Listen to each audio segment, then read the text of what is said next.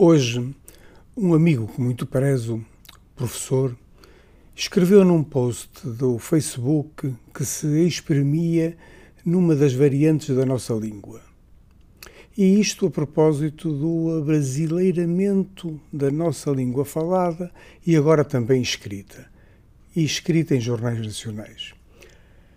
Diz o meu amigo: os exemplos de adoção de termos brasileiros são múltiplos e variados. É necessário, no mínimo, pensar sobre o assunto, mesmo que possa haver uma percepção errada deste fenómeno em termos quantitativos.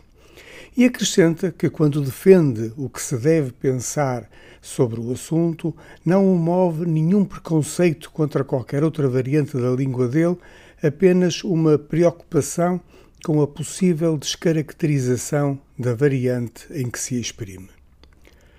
Ora, cá eu começo a ter um ligeiro preconceito desde o momento em que no meu país se permite que se deturpe a nossa língua e o governo, em especial a pessoa que manda no ministério respectivo, nada faz para reverter esta tendência e sobre este assunto diz nada.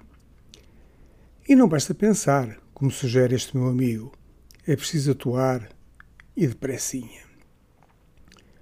E voltando à minha questão primeira, eu não me exprimo numa variante da minha língua.